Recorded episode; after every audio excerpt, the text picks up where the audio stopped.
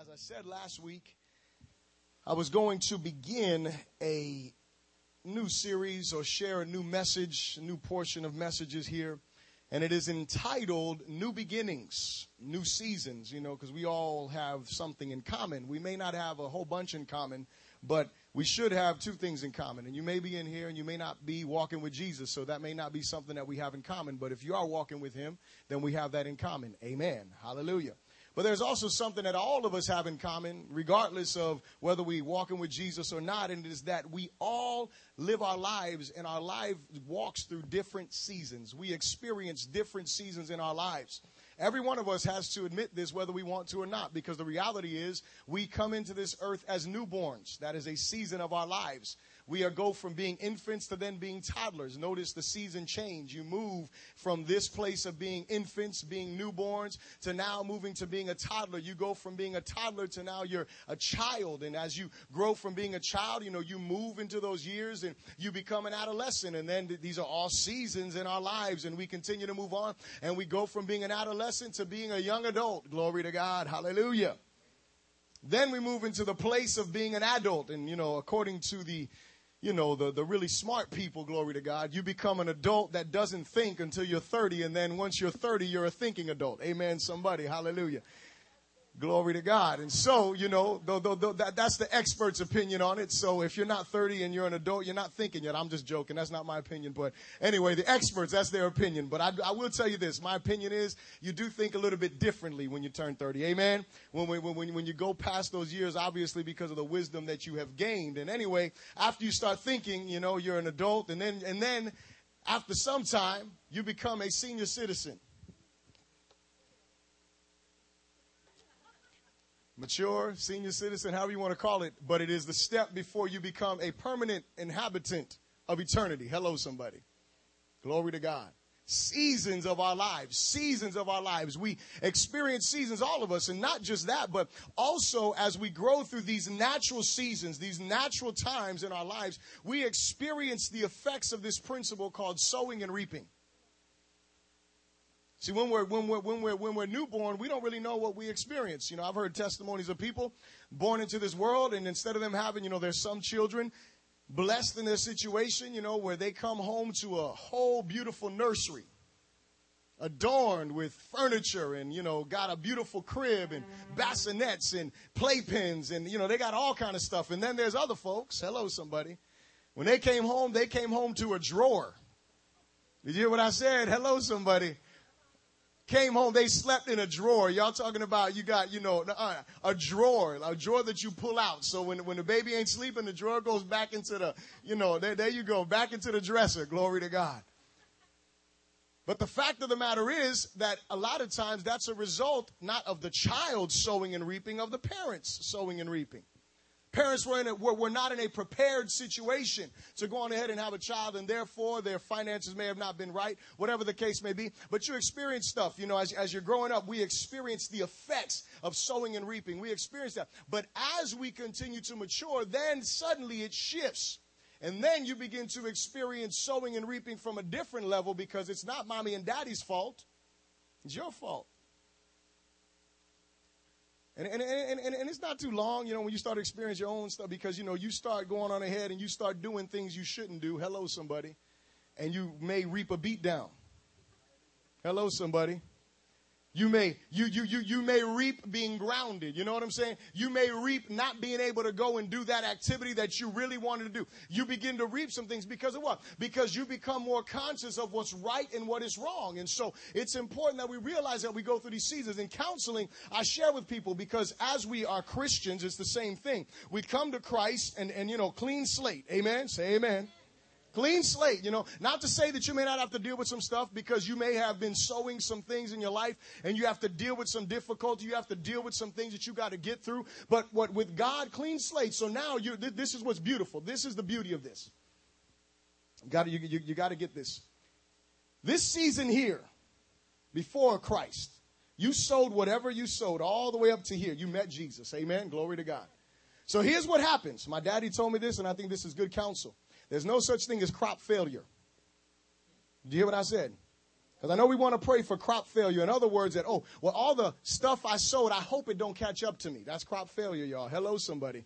Because some of us were sowing some nasty stuff, doing some nasty, and we hope it don't catch up to us. And you know what? Sometimes God in his mercy doesn't allow you to have to experience it. But, but, but, but, but when you come to know Jesus, I want to talk about after you know Jesus. Because see, right here, we come to this point, and so you sowed some things. And so now you're moving into this next season of your life that is with him. And this is another season where here's, there's two things going on simultaneously. Number one, you are reaping whatever you sowed in the past. Hear me. Going through whatever it is, dealing with whatever it is. Let's just use you use an example. We can use debt. How about that debt? Everybody hates debt. Amen, somebody.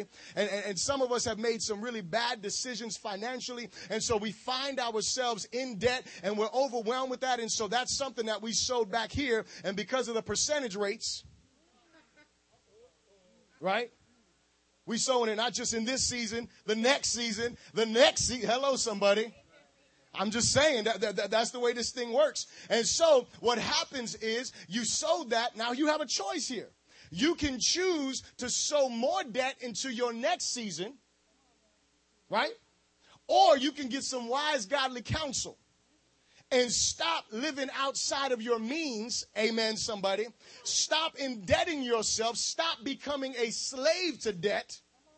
Get yourself on a financial plan. Hello, somebody. And that way, in the next season, you are free from debt, able to experience the blessing of God. Now, I use debt because that's something that we can all relate to. Amen. But the fact of the matter is, this can be relationship stuff. Things that you sowed years ago, things that you sowed way back when are coming to bite you now. And so you're in this season reaping, but guess what you're also doing simultaneously? You're sowing. Oh, glory to God. See, someone got it. Glory to God. At the same time that you are reaping, you are also sowing. So it's important for you to consider, as frustrating as it may be, that you are reaping whatever it is, as, as, as difficult as it may seem. You need to be a wise sower into your future. Amen. You need to be someone who considers, what am I sowing into my next season? Because I want to make sure that I walk into a new beginning. Say new beginning. I, I want to make sure that I walk into the new thing that God wants. I don't want to continue to deal with that old stuff. I don't want to continue to deal with that old mess. But the, the, the issue is, you got to deal with it. We're going to talk about dealing with it next week. But but but but, but I want you to realize something, that, that we are, are, are in this season where we're sowing. And, and throughout this time that we're growing up, we, we experience this principle, because the Bible says that God will not be mocked. Amen. God is not going to be mocked. God is going to get glory. God is going to be glorified in us, whether we like it or not. Hello, somebody. And so it is important for us to recognize that we're sowing. So we want to make sure we sow good stuff. Say good stuff. We want to sow good things into our future. And so there's another thing I want you to grasp, because this sowing and reaping thing, I just gave you the example of the child who comes home sleeping in a drawer, right? Well, that child was reaping something that was something that parents may have sown, or whatever the case may be, experienced difficulty, experienced hardship, whatever the case is, experienced some stuff. It wasn't the result of their behavior. So it's important for us to understand that our sowing and reaping does not only affect us. Did you hear me? Our sowing and reaping does not only affect us, it affects others. And so it ain't all about you. Hello, somebody. It's not all about you getting what you want, getting what you think and what you desire and all that. No, no. It's about us making sure that we look at the big picture.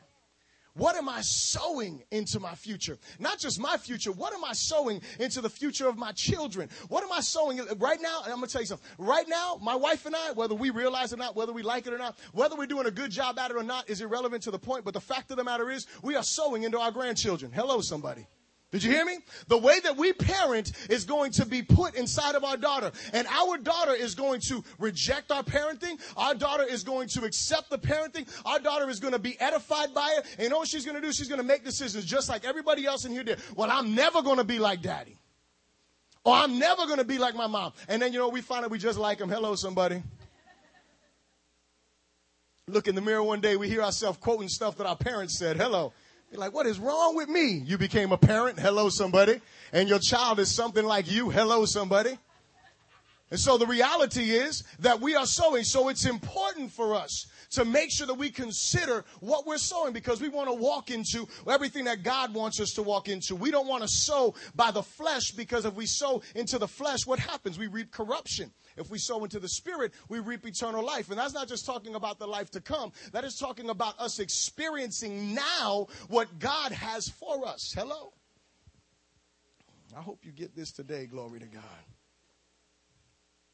This morning, I'm going to preach this message, and it is entitled Crossover.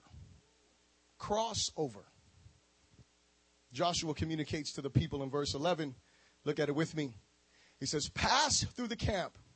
Command the people, saying, prepare provisions for yourselves, for within three days you will cross over this Jordan to go in to possess the land which the Lord your God is giving you to possess. Here's what we got to realize is our new beginning requires a crossover to position us for success. How many of y'all ever seen basketball? Raise your hand. Hallelujah. Glory to God. And there's a move. It's called a crossover, right? So you're dribbling. You know, Allen Iverson, great, wonderful, break everybody's ankles. I think he broke the greatest of greats' ankles, Michael Jordan, one time. This guy's pretty sick, right? And what do you do? It's a crossover, pretty intense crossover. So what happens? If you got a good crossover, you know what you're going to be able to do? You position yourself to score. Hello, somebody. You position yourself for success. If, but you got to finish. Hello. Because you can cross somebody over, and I've seen that too. Great crossover, but no finish. Hello, somebody. Listen, we want to finish. Amen, somebody. We, we, we, we, we want to make sure that we're not just, you know, jicking and jiving and doing all this other stuff. Hello. But we want to make sure that we're getting to where God wants us. And so we see that this is a move that creates an atmosphere for you. It opens up a lane for you. Hello, somebody. It opens up a way for you. And so you can go on ahead and do what it is that you're trying to do in the game of basketball. But in this thing of Christianity, when we're talking about a crossover, you know that there was one who died on the cross. Amen. You know, I love um, Pastor Marty Sol. I think she shared an email with me. It was one that's been circulated a while, and some of you may have received it, and so this may remind you. But it was a, it, it's, it's, it's a, it's a, a little, a little, um, like. all these characters, and it shows these people, and so it's a cartoon picture, and you see all these people with these heavy crosses, and they're carrying this cross, and there's one guy sweating, and he's cutting pieces of his cross off. Hello. And he's cut, and, he, and and you know, everyone else is sweating, dragging their cross through, getting through, going through, and everything. And then and then and, you know, everybody's just like sweat, and he's just feeling good. All of a sudden, his his cross gets real short. You know, he's just like, it ain't touching the ground. He's just like throwing on his back like a like a baseball bat, right? And so what ends up happening is, if y'all saw the email and you saw the little picture there, what happened? When it came time to cross over, guess who wasn't crossing over? It was the one who continued not to carry his cross the way that he needed to. And so what does that tell us? That tells us that we need to go through what we got to go through to get to where we got to get to. And don't try to ease up. Hello, somebody. Say, don't ease up.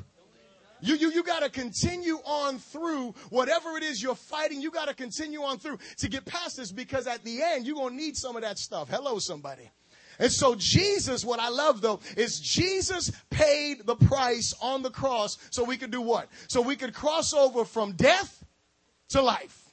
So we could cross over from the place of the curse to the place of blessing. So we could cross over from the place of discouragement to the place of fulfillment. So we could cross over from the place of being down and out to being lifted up. Are you hearing me, church? And so this is what I'm talking about when I'm saying it's time to cross over, because the children of Israel had walked around this wilderness for forty years, heads down, frustrated, thinking about a promise, and didn't know when, when is this going to happen? When is this going to, uh, going to occur? And then they come to the end. You know, the book of Deuteronomy comes to its end. And, and, and Moses, the servant of the Lord, who was the leader, who brought them out of Egypt, he goes on ahead, and God communicates to him and says, hey, it's time, it's time for you to come with me, basically, is what he told him. And so he says, go on ahead and gather the people. I want you to commission Joshua. I want you to communicate to them what's going on, and I want you to go on ahead and come up here. And so Moses goes on ahead. He brings the people together. He communicates with them. And you know what they see? They see Moses do what he's done very often, or a couple of other times in the scriptures. He goes up on a mountain. We know he was gone for eighty days. He's gone for forty days, gone for another forty days. And so him going up, the Bible says they, they mourned for like thirty days, right? So they're mourning over him because they knew that he was going to die. But still, you know, and, and something inside of them is there, and something is like, you know, is he going to come back? Maybe, who, who knows? Maybe he's going to come back. You know, he, he, he communicated this, but maybe he's coming back. Who knows? And the reason why we know this is because obviously God, how many of y'all know God doesn't just repeat himself just to repeat himself? When God, when God communicates something, he's communicating something. And so he communicates some things to Joshua. And the first thing I want you to repeat after me is say this. In order for us to cross over, we need to determine what is hindering our forward progress. Whenever God is stating the obvious to us, hear me, church.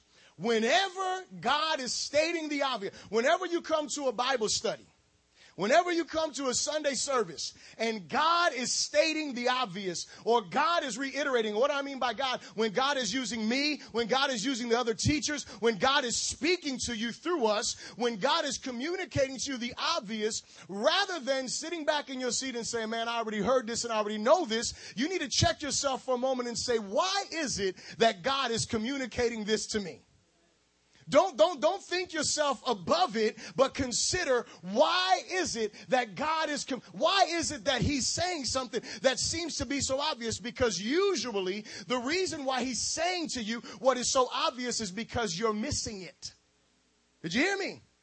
They've been mourning, they've been crying out, and look what God communicates. Look at verse one with me. He said, after the death of Moses, the servant of the Lord, it came to pass that the Lord spoke to Joshua, the son of Nun, Moses' assistant, saying in verse two, Moses, my servant, is dead. Now, therefore, arise, go over this Jordan, you and all this people, to the land which I am giving to them, the children of Israel. So he tells them, look, I know you're mourning. I know you're hurting. I know you're going through all of this turmoil inside. I know you're going, but, but listen, he's dead. He's not coming back. So I need you to get up. I need you to take your position of leadership. I need you to get up. I need you to lead these people. I need you to now step into the place of prophecy. See, God was calling the children of Israel to cross over into this promised land. More specifically, he was calling Joshua to lead them. And I want you to realize that Joshua had some big shoes to fill. Hello, somebody. See, when you read about Moses, I mean, this was a guy that, you know, uh, I think Pastor Pastor Robert or, or in the class with John Bevere, it was John Bevere was talking about how God, you know, Miriam and Aaron, they had some issues with Moses. And what is, you know, Moses is like, you know, God is say, saying to them, listen, I talk to prophets through dreams and through visions, but Moses, I talk to this man face to face.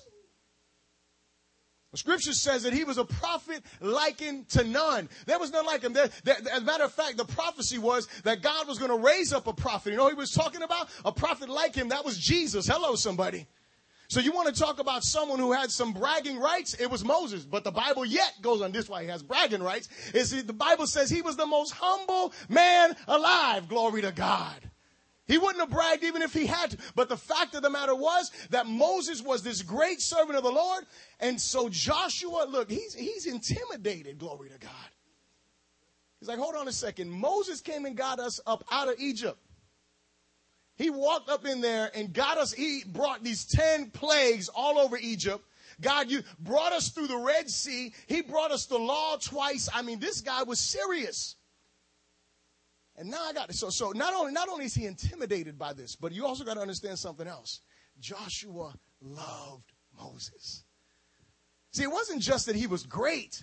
It was that he loved him, man. He's like, man, this guy, this, this. Look, read, read the scriptures. When Moses went up on the mountain, you know what Joshua was? He was halfway up the mountain just worshiping God. He was just, he would, he just, he, he couldn't go up there. So he just got as close he could to the glory of God and just worshiped, just saw God's face. Moses came back. Joshua stood there, glory, he, because Moses connected him to the most important thing, which was the presence of the Lord. So this is the reality. Joshua is in this situation and he's like, man, he's like, I, you know, I, I, I don't want to move on. Why, why is this important for us? Because if we're going to cross over and move into something, we got to realize something. Sometimes our personal ideal, our ideal circumstances are not the plan of God. Hello. Let me say it again. Sometimes our personal, ideal circumstances are not the plan of God, and we have to bury them and move on if we want to cross over. See, the ideal situation would have been, look, Moses, come back down the mountain. God forgave you for hitting the rock. Hello. Come on down. Lead us over into the promised land, and then once we're over there and we conquered everyone, I'll go ahead and lead. After everything has been done, I'll go ahead and take my position. But I don't want to do that before then. That's the ideal situation. See, many of us have ideal situations. I'll tell you an ideal situation. I was sitting down and I was thinking about this, and as, as I was meditating, I remember when I was in, in, in, in youth ministry, I remember when I, even before youth ministry, I never, hear, me, hear, hear what I'm about to say. I never, ever, ever, ever, ever, ever, glory to God, thought I was going to leave the church that I was in. Never. In my heart, I said, man, I'm young. I'll stay here. Pastor will get old. Hello, somebody. He's going to pass the baton on to someone. I'll go on ahead, continue. It doesn't matter to me. I don't need to raise nothing up. I don't need to do anything. I don't need to go through all of that heartache and labor. Hello, somebody. I don't need to go through none of that, right?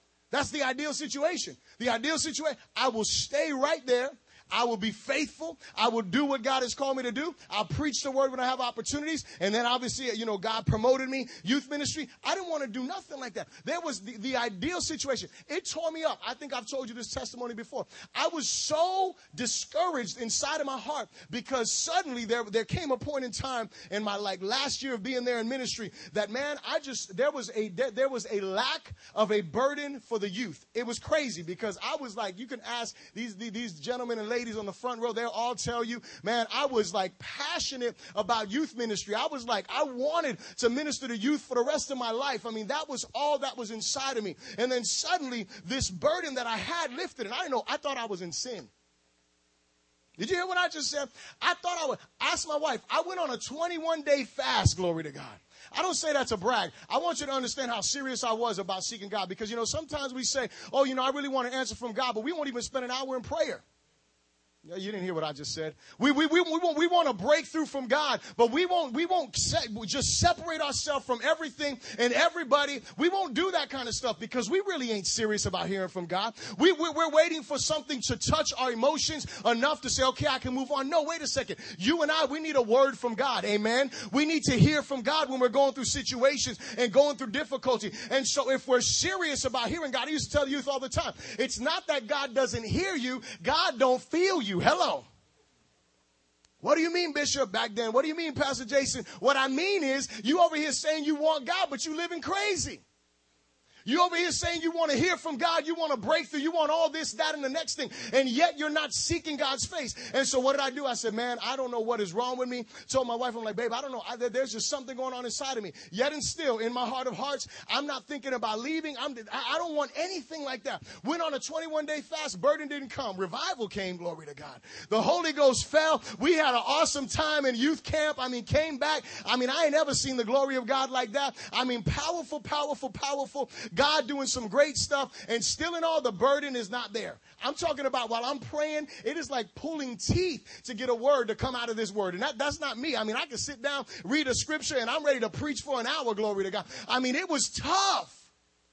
And what happened? It was God. He was, he was doing something inside of me. He was called, he was, he was putting inside of me faith dome. And I didn't realize it. I wasn't looking for that. That wasn't my ideal situation. I would, that, that, that, that wasn't my ideal situation. But you know what? I wouldn't trade my ideal, I, I wouldn't trade God's ideal situation for my own ideal situation. You see, because no matter how difficult it is, no matter how tough it is, no matter how whatever it is, look, man, it is awesome to know that you are in the will of God, that you are in the purpose of God. And so what happens is Jo- Joshua comes to this place and he's got to deal with his ideal situation. And sometimes we have to as well. Sometimes we're in a workplace, hello somebody, and we just think I'm going to be here forever. I'm going to retire forever. And things change and all of a sudden you get let go. Hello, what happened to your ideal situation? It's gone. You can't do anything about it. Sometimes we're in, you know, relationships or things like that. Ideal situation and the people leave your life. And what happens? You have to move on. You can't continue to live in that kind of stuff. And we can't continue to look backwards because looking backwards will never move forward. So we can look at our own ideal situation or we can accept where it is. So you need to think about it right now. Where am I right now? Where am I? Where is it that God has me right at this moment? Not my ideal situation. It may not be my ideal circumstances, but this is where the Lord has me at this moment. And so what I want to do is I want to move into new beginnings with him in my mind, in my heart. I want to move into a new beginning with him in my purpose, and I want to align with him because even though it's not my ideal situation, his will is what matters. His purpose is what matters. And so all we have to do is do what? Is align with his will, is align with his purpose, submit to him. See, just like he, he communicated to Joshua, he said, Joshua, man, I need you to get up. He said, you know what? These people have been walking around this desert for the last forty years because we got to think about why is it that God is moving them into this promised land? What does it mean? Well, God promised them this land way before Moses in the in the life of a man by the name of Abraham. And for you young people, you know, Pastor Chad has been going through these people of faith. And so you should know about the promise that he gave to Abraham. He told him, he said, listen, he said, these people are going to inherit this land. There's other people who are dwelling here, but they're going to inherit the land. He reminded Moses, and Moses communicates it to them, but it wasn't in the time. And so what does God communicate? God says, listen, I want to bring you into this promised land. So what does that mean? Because we know that we're crossing over, and we had to cross over where? The Jordan, right? Amen. Say the Jordan. And we know, because Pastor Lewis communicated this to us, and we should know from our study times, right, that the Jordan symbolizes supernatural. Say supernatural. And so what that means is God wants us to cross over into the supernatural. In other words, he wants to bring us into supernatural living. Say supernatural living. He wants to bring us into living, not depending on the natural, depending on the supernatural, yet being responsible in the natural. Y'all didn't hear that? Oh, God. Listen, he wants us to live depending on the supernatural, his provision, his wisdom, his direction, and yet not being unfaithful with the natural, the responsibilities he's given us. Because here's the problem with us. Sometimes we get so high on ourselves, because it ain't high in God. We get so high on ourselves. We start to think so highly of ourselves. We are so spiritual and so supernatural, and we are walking around and we are being irresponsible in the natural. Hello. And that is not the way God operates. God wants us to be filled with his glory and be conduits for that glory to manifest in this natural realm. And if you or I are being irresponsible in the natural, we are not being faithful conduits for the glory of God. Therefore, he wants us to cross over from this natural mindset and being connected and concerned and consumed with all of these natural situations, to cross over to the place where I am connected, I'm consumed, and I'm overwhelmed by his supernatural revelation and glory. I am confiding in his provision, and I'm going to walk as a person of integrity who is going to live a life that brings glory to him in everything in this natural realm. See, the issue with us is that we get so supernatural, and then we want to blame the supernatural for our irreverence in the natural. Church. We use God as our excuse why we can't serve. We use God as our excuse why we can't love. That's crazy, but we do it. We use God as the excuse for those things, church. It is important for us to recognize when they were going from being in the desert to coming into the promised land, what God was saying is, look, I want you to start walking in a supernatural revelation. But listen to this. Supernatural. But you're going to go from the place of depending on miracles to learning how to walk in blessing. See, because in the promised land, the manna from the sky is going to stop. Water from the rock is going to stop. Quail coming down is going to stop. Now you're going to experience the land flowing with milk and honey. And guess what? The land flowing with milk and honey, producing great crops, is just as supernatural as the quail coming down, as the manna from the sky, as the water from the rock. The problem with us Christians, we don't really understand supernatural living. If we understood supernatural living, we would stop looking for the manna from the sky, the quail from the sky, the water from the rock in order to be encouraged. We would be encouraged by the job we have. Oh, glory to God. We would be encouraged that God is providing food in the refrigerator. We would be encouraged that God has a pantry full. We would be encouraged that there's gas in the gas tank. We would be, oh, glory. See, we would be encouraged because all of that is supernatural. Whether you believe it or not, that's the provision of God. That ain't because you're so great. That's not because you're so faithful. That's not because you're so wonderful. It's because of the grace of God that he's deposited upon your life. And that's the reason why all that stuff is that way. And so the reality is he's saying, children, I want you to move from being naturally minded, carnally minded, to being supernaturally minded. This is what it means, church. Living in the supernatural is learning to not, I'm not, I'm not, I'm not, I'm not depending on blessing to walk by faith. And I'm walking by faith because I know who he is. I'm walking by faith because I know him. That's what it means to be a person who crosses over from this place to this place. A person who moves from this dimension to the next dimension. We talk about new levels. Listen, this is a new level for some of us. Hello. Being able to walk in and, and say, man, God, I bless you, because that's supernatural right there. Glory to God. That is supernatural, that I see what I see in my life. Does that mean we should ask for miracles? Not at all. Does that mean that we shouldn't seek God to do his thing? Not at all. Because you know what? Even though they went into the promised land, they still saw other miracles. But it, were, it wasn't miracles about them in their everyday life. It was miracles to get them to where God wanted. See, we need, here's the thing. We need bigger miracles. Say bigger miracles than just the provisions in our life, church. We need to get to that place that we are walking in the blessing of God. Amen? So the first thing that we got to do is we got to figure out what is holding us back. Jo- Joshua was still mourning over Moses, the servant of the Lord, who had died. Joshua was still trying to deal with an ideal situation. Joshua was still going through what he was going through. And God is saying, listen, I need to move these people. The time has come. I need to move them. Say this with me. In order for us to cross over, we must depend on what will keep us moving forward. See, the first thing we find is that there was an issue, and you've got to determine what it is that is holding you back. What is it that is dead that you need to bury, and that way you can cross over? What is it? You need to figure that out and deal with that, because as long as you're holding on to that thing, as long as you're trying to live in that, you're never going to be able to move forward. But the second thing is you've got to depend on what it is that's going to keep you moving forward. So what is it that we see in this scripture here that shows us what was helping Joshua, or what was going to keep him moving forward? Let's continue on reading in verse three. It says, every place, say every place, that the sole of your foot will tread upon, I have given you, as I said to Moses.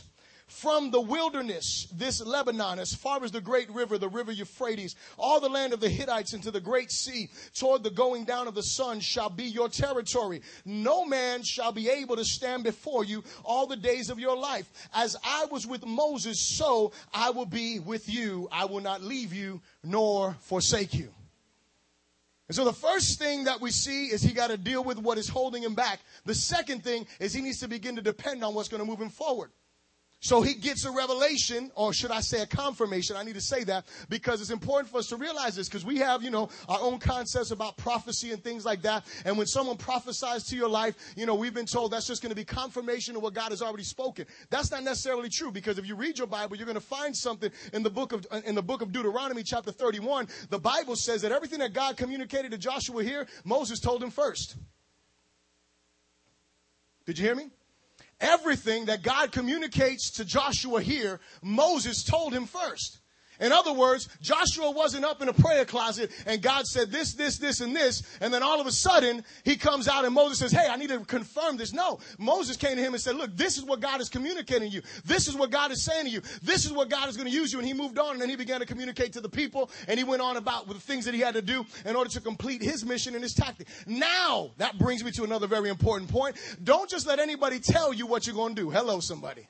Because I want you to recognize who it was who was speaking into his life. It wasn't just some Joe Schmo off the street. Hello. It wasn't just somebody who came up and said, hey, man, I need to give this word. No, no, it wasn't none of that stuff. It, it was somebody who had been watching him. Hello. It was somebody, because we read the text, and it was someone who cried out to God and said, God, who is going to be the one to lead the people? It was a true prophet of the Lord, someone who had been tested, someone who had been proven, not someone who just tickled you and made you feel good, because we know that Moses didn't give all them kind of prophecies. As a matter Matter of fact, if you read the prophecy that Moses gave in chapter thirty-one of the book of Deuteronomy, he prophesied to the people and said, y'all are going to walk away from God.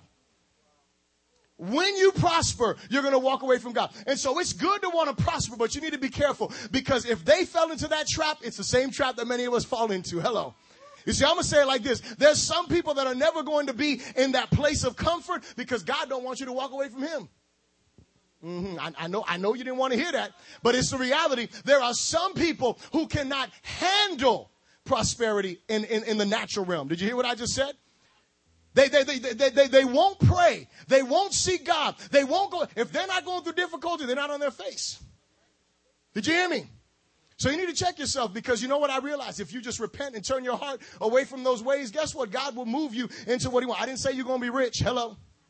I didn't say everything was going to be perfect. That's not what I said. But what I said is you will experience the prosperity of soul that the Apostle John prays that you would have. You'll experience the prosperity in life that God desires for you to have. And if he desires for you to be rich, you'll be rich. If he desires for you to not have issues here or there, you won't have issues there. But the reality is you've got to be a person who can be entrusted, say entrusted, with prosperity.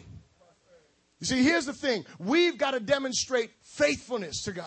We have got to grow in that fidelity. We have got to grow in our ability to continue to walk with him in the good times and the bad times. Not just come to him when times are bad, and when he makes it good, I'm going to run away. Because that's what happened to them.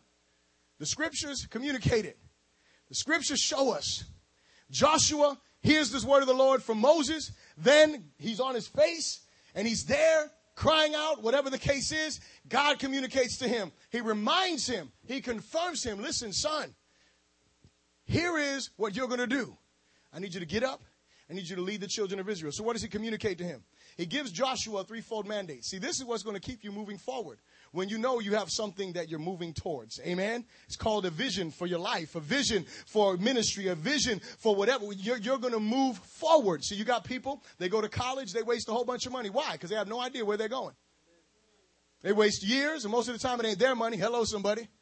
Or they're sowing into their future some debt because those loans going to come back and be like, all right, you got to pay them. Be like, man, what did I do all that time? Hello, somebody. Mm-hmm. So that's why it's important that you don't just waste time. You got to know where it is. So this is what's going to keep you moving forward. So what does he communicate to Joshua? He communicates to him and he gives him this threefold mandate. He says, number one, Joshua's going to lead the people over the Jordan into the land. Number two, he's going to lead the people to defeat the enemies in the land. And number three, he is going to divide the land into the inheritance for each tribe. So he says, look, this is your responsibility.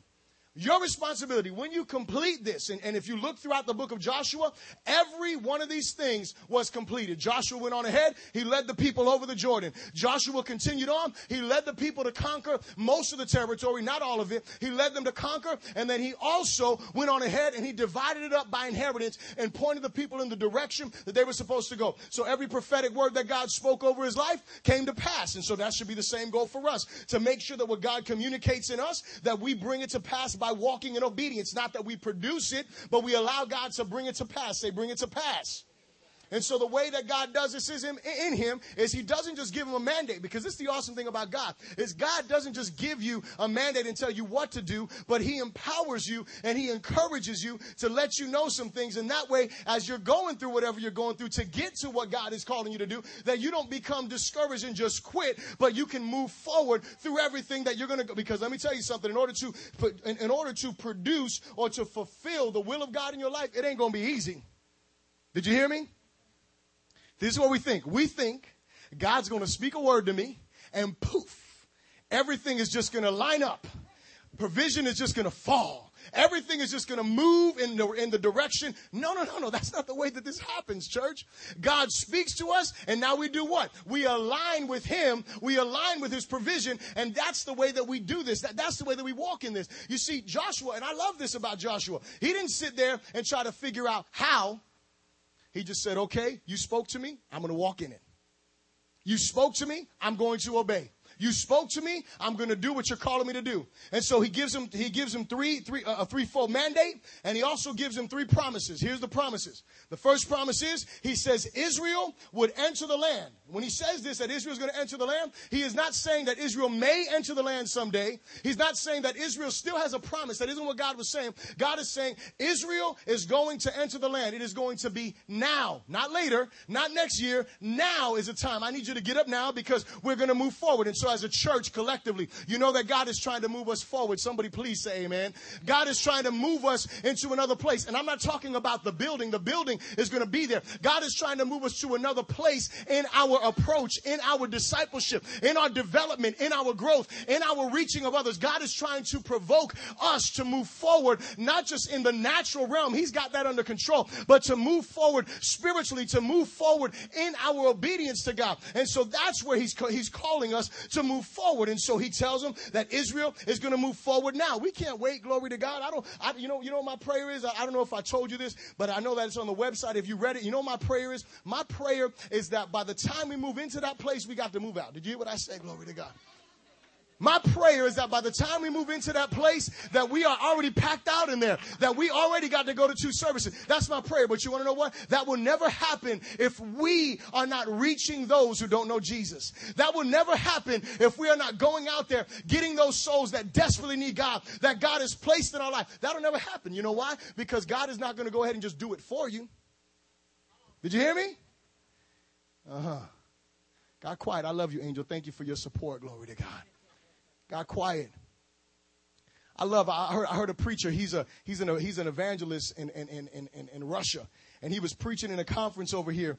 His name is T L Osborne. Mighty, mighty, mighty man of God. I mean, this guy has, you know, had visions of Jesus. I mean, he is, he is serious. And he, he, he's not one of those flaky people that has a vision of Jesus and then starts preaching heresy. It ain't like that. He had a real vision and he continues to preach what the scriptures teach, which I love. And he's in his conference and he's communicating and he tells the people in there, he's like, listen, he's like, who says that you got to have some special call in order to go and change the world? Nobody. Who says you got to have something like this or like that? No, you just need to get up and walk in obedience to the scriptures. If God said, go make disciples, go make disciples, he is with you. Move forward and do what he's calling you to do. He communicates this clearly. He says, you know what the problem with Christians are? Christians, they want to go ahead and the only thing, and see now, you know that I'm big on this, so, you know, this could be taken offensively if this was my only, the only part of my heart. He said, what Christians want to do, they want to pray and let God do everything else.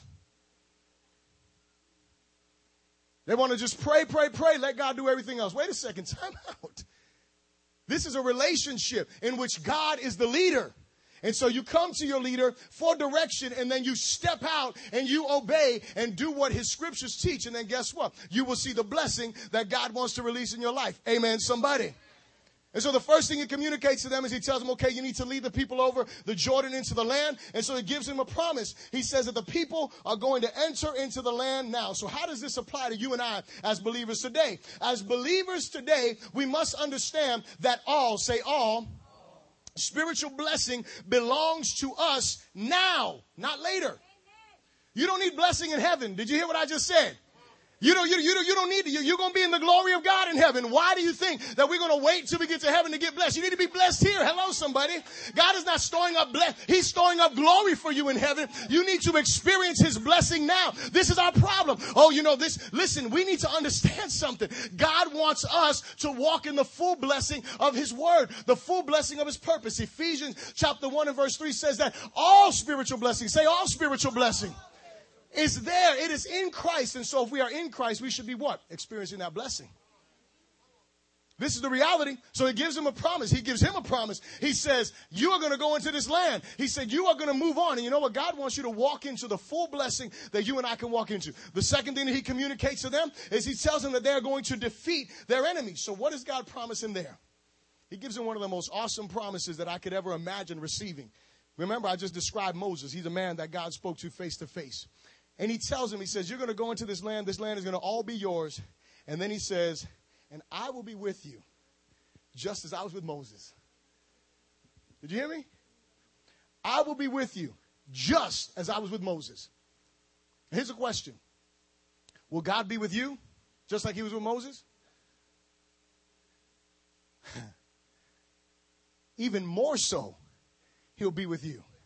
He didn't live inside of Moses. He lives inside of you. The question is this, will you walk with God like Moses did? See, that's the real question. The real question is, will I live a life that is as submitted and surrendered to God as Moses did? That's the big question. It's not whether God is going to give you this promise. He communicates. As a matter of fact, it's, God is so amazing. When you look forward into the scriptures, you look into the New Testament, because obviously, you know, we got to take everything from the old and we got to bring it into the new. Amen. We got to pass it through the cross, make sure the promise applies to us. Amen, somebody. We need to make sure we do that. That's being faithful to the scriptures, making sure that we are not claiming promises that don't belong to us. That's being faithful to God, not calling on God and saying, God is going to do this when God didn't say that. So when we move forward, we find, first of all, while Jesus is on the earth in the book of Matthew, he says what to his disciples? He says, lo, I am with you until the end of the age. He says, I'm with you. But he doesn't stop there. Because after Jesus ascends into glory, sits down at the right hand of the Father, the Holy Spirit inspires the writer of the book of Hebrews. And you know what he does? He quotes this exact scripture here, where God says, I will never leave you nor forsake you. He says it in the book of Hebrews chapter thirteen, verse five. I will never leave you nor forsake you. Who's he talking to? The church. He's talking to you and he's talking to me. And he's saying, I will never. And I love this, the way that the scripture says it. Because in our, in, in, in our text, it says, leave you or forsake you. But that word leave, it literally means to fail you. Say fail you. God says he will never fail you. Oh, when, when, when, when, when th- this morning is when this hit me. I said, what does it mean? To, you know, t- God doesn't get anything out of you or I failing. Did you hear what I said? He doesn't get anything out. He, he's not up there in heaven saying, oh, yeah, I just failed them. Hey, great job. You know, as we were growing up, some of us had crazy teachers that we thought, man, they just want to fail us. You know, I, it may, may have just been our concept, may have been truth, whatever the case is. It seemed like they got something out of making you, you know, fail. Hello. Can I tell you something? Your Heavenly Father is not that way, church. He gets nothing out of you failing. He will never fail you. In other words, he's never going to let you flunk either. See, because it's not just about him giving you a grade and saying, okay, no, no, no. It's about him upholding you. He's saying, I'm never going to let you drop. That word means to sink down. It means to leave you. He's not going to allow you to. So if you will obey his word, if you will walk with him, if you will obey him and all that he's communicating, he's saying, I'm not going to fail you. In other words, my words are not going to fail in your life. When Jesus communicates and, they, and he's talking to his disciples and the disciples are asking, you remember the rich young ruler who came to him and, and, and asked him, you know, what must I do to inherit heaven? And he went through all of this stuff and he said, well, I've done all of those things since I was a youth. And he says, okay, well, you lack one thing. You need to go out and sell all of your riches, give to the poor, then come and follow me. And he's like, man, he walked away sad. And then Jesus, you know, his disciples are like, well, then who can be saved? And he says, look, he said, the things that are impossible with man are not impossible with God. In other words, God's word has power. It has ability, church. And so in order for us to move forward, we've got to do what? We got to make sure that we know what his promises declare for us. He communicated to him he was gonna that, that he would defeat the enemies in the land. And so obviously, I want you to understand something. We're not trying to defeat natural people. Did you hear me? Because I know some of us want to obliterate some natural folks. Be trying to claim that promise. Lord, you said that no one, no man would be able to stand before me. Glory to God. Knock them down. I know, I know that that's some of y'all just, just wrong in your spirit. Hello, need to repent before the Lord Jesus. But there are, and, and, and as I was praying last Sunday, there are powers, there are principalities, there are wickedness in high place. There are some spiritual forces that need to be dealt with. And you want to know what? The only way that we are going to be able to deal with them is by allowing God to fight the battle for us. He goes on to communicate the third thing to him. He said, you're going to divide the land into the inheritance to the people. And so the third promise that he says is that he's going to divide the conquered land. See, you can't divide land if it don't belong to you. Did you hear me? So the promise was, you're going to conquer. You are going to conquer these nations. You are going to go in there, and there is going to be victory in these nations. So he gives him another promise in the, in, along with the mandate. He didn't just tell him, well, you're going to divide, but he's communicating that as a promise as well. You are going to, you are going to conquer all of this land, and you are going to divide the land unto the people. And now I thought about this as well. God has called us, right? We know this one, more than conquerors. Amen? He's called us more than conquerors. But here's the thing that I realized. Aren't you and I supposed to be those kind of people that are going on ahead and leading people to Christ? Is that not true?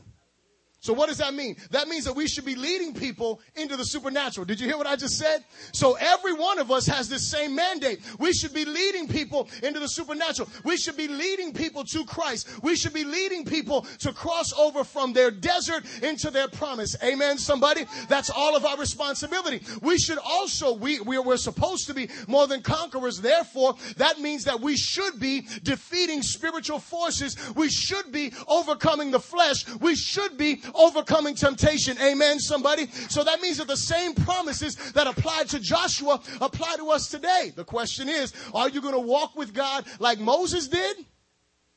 Or are you going to walk how you want to walk? He gives them these promises, church. He communicates to them, this is what I'm going to do. This is how it's going to happen. So Joshua has this threefold mandate from God. He has promises to stand on. And you know what God does? God gives him one responsibility. One responsibility. He doesn't say, Joshua, sit down, map out the land, figure out who you're going to take first, figure out what you're going to do next. He doesn't do that. He doesn't tell him, figure out the master plan, figure out the battle plan. That isn't what God tells him. God says, I give you one responsibility. Don't let this book depart from your heart. Obey this law day and night. In other words, don't you see, see, our problem is we're trying to figure out the wrong stuff. Our problem is we're trying to deal with the wrong things. We're trying to figure out how to fix this when we need to just walk with him and allow him to fix this. See, here's the problem with us is that we think that divine sovereignty is a substitute for human responsibility. Listen.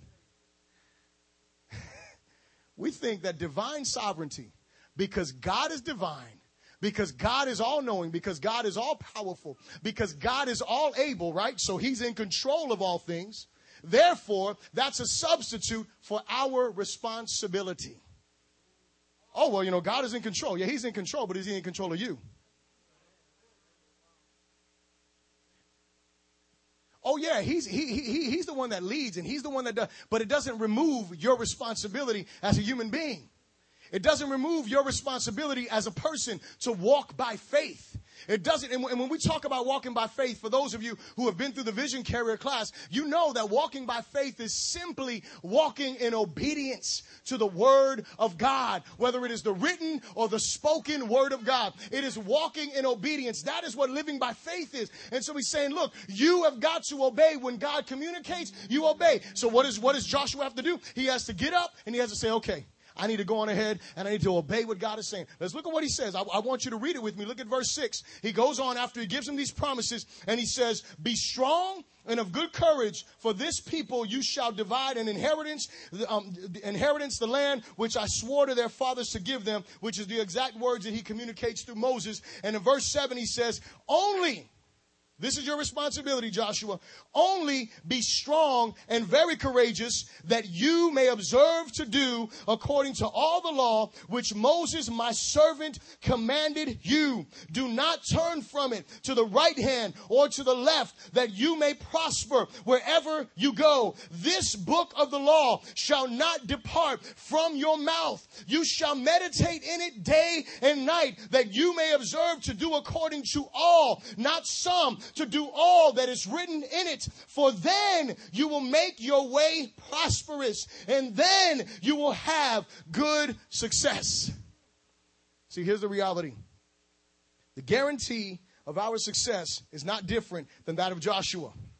It's not solely the declaration of the Word of God over our lives that guarantees our success, but it is the depth of the Word of God within our lives.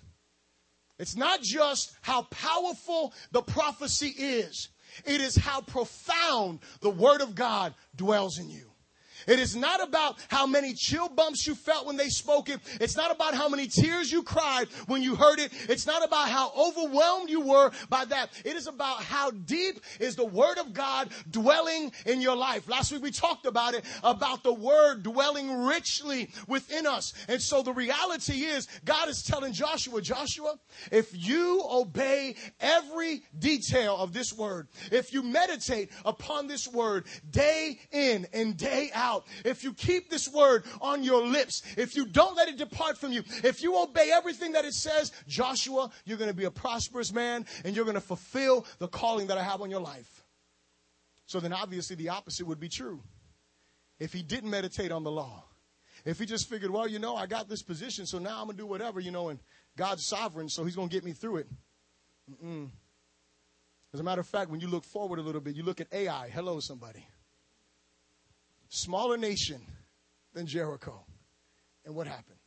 Because of disobedience, they suffered defeat. It's important for us to recognize these things, church. I'm going to close here today, and we'll talk about dealing with it next week. But the reality is that we have to be those people who embrace what God is communicating in his Word. God is saying he wants to bring you into a new beginning. He's saying he wants to bring us into a new beginning. So the question is, what is it that you need to deal with that's dead, that needs to be buried? That's the first question. The second question is, what is it that you have heard God communicating to you? Whether it's today, whether it's weeks past, whenever it is, what is it that you've heard God communicating and telling you to move forward in, and you're not moving forward in it? God wants to do it in you. Amen? So stand to our feet, please. Bow your heads. Hallelujah.